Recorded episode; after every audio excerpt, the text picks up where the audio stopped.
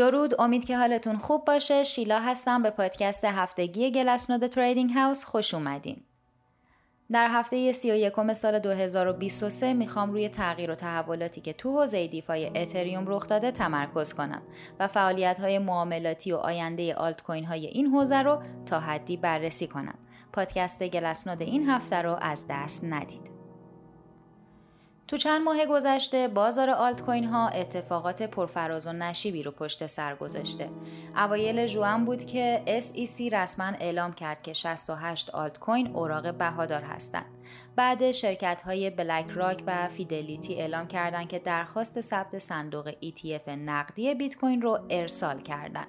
این خبر مثبت به بازار آلت کوین ها هم سرایت کرد و باعث جهش قیمت اونا شد. همین اواخر هم دادگاه حکم نهایی جنگ حقوقی بین ریپل و SEC رو اعلام کرد. حکم دادگاه این بود که ریپل اوراق بهادار نیست و این هم خبر خوب دیگه ای بود که با واکنش مثبت سرمایه گذارها همراه شد. یکی از حوزه هایی که با این اخبار مثبت رشد خوبی داشت توکن های حوزه DeFi بودن. شاخص DeFi که قیمت 8 توکن برتر این حوزه رو پایش می‌کنه از کف 11 ژوئن تا حالا رشدی 56 درصدی رو ثبت کرده و یه روند صعودی دو ماهه رو نسبت به اتریوم حفظ می‌کنه.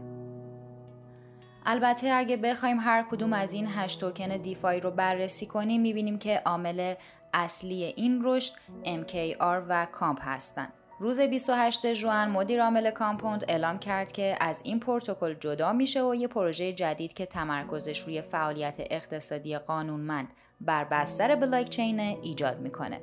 همین باعث شد که قیمت توکن کامپ رشدی 83 درصدی رو ثبت کنه. تو همین روزا بود که میکر داو هم سیستم بازخرید و توکن سوزی خودش رو معرفی کرد. با این سیستم توکن دای اضافه پروتکل صرف بازخرید MKR از بازار میشه. همین خبر بازخرید 7 میلیون دلار MKR توی ماه باعث شد که قیمت این توکن رشدی 43 درصدی رو ثبت کنه. جالب اینه که وقتی جریان سرمایه این هشت توکن برتر تو صرافی های متمرکز رو با صرافی غیر متمرکز مقایسه می‌کنیم می‌بینیم که تمایل به معاملات این توکن ها تو دکس ها بیشتر شده و از 3 و 75 درصد اوایل ژوئن حالا رسیده به 29 و 2 درصد.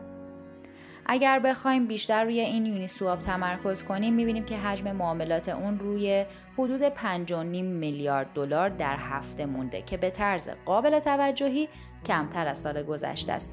البته تو سال 2023 به خاطر محبوبیت توکن های liquid staking و بعد هم meme coin به صورت موقتی حجم معاملات Uniswap رشد کرده ولی تو این چند ماه حجم معاملات پایین بوده و این یعنی اخبار مثبت اخیر هم نتونسته تاثیر زیادی روی حجم معاملات این صرافی ها بذاره. اگه بخوایم حجم معاملات انجام شده تو این دکس ها رو به تفکیک بلاکچین های مختلف بررسی کنیم می‌بینیم که این روزها سهم قابل توجهی از معاملاتش روی بلاکچین لایه دومی آربیتروم انجام میشه سهم این سیستم لایه دوم تو ماه مارس حدود 32 درصد بوده و حالا هم به یکم بیشتر از 16 درصد رسیده.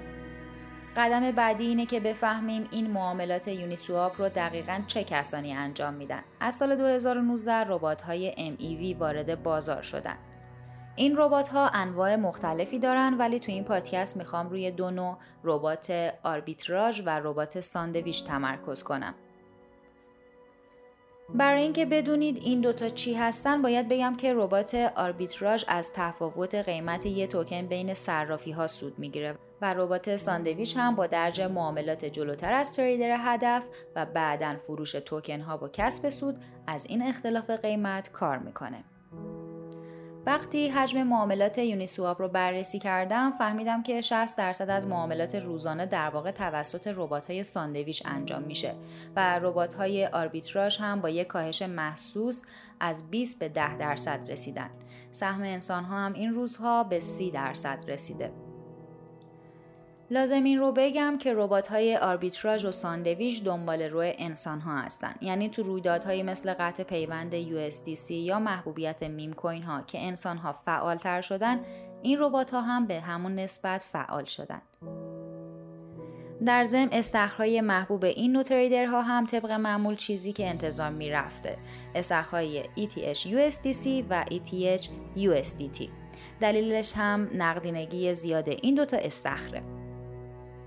نکته دیگه این که از زمان شروع به کار یونی سواب ویتری ارائه دهنده های نقدینگی می‌تونن برای محدودیت قیمت های محدود نقدینگی ارائه بدن و این تمرکز نقدینگی باعث میشه که حجم معاملات هم بیشتر بشه.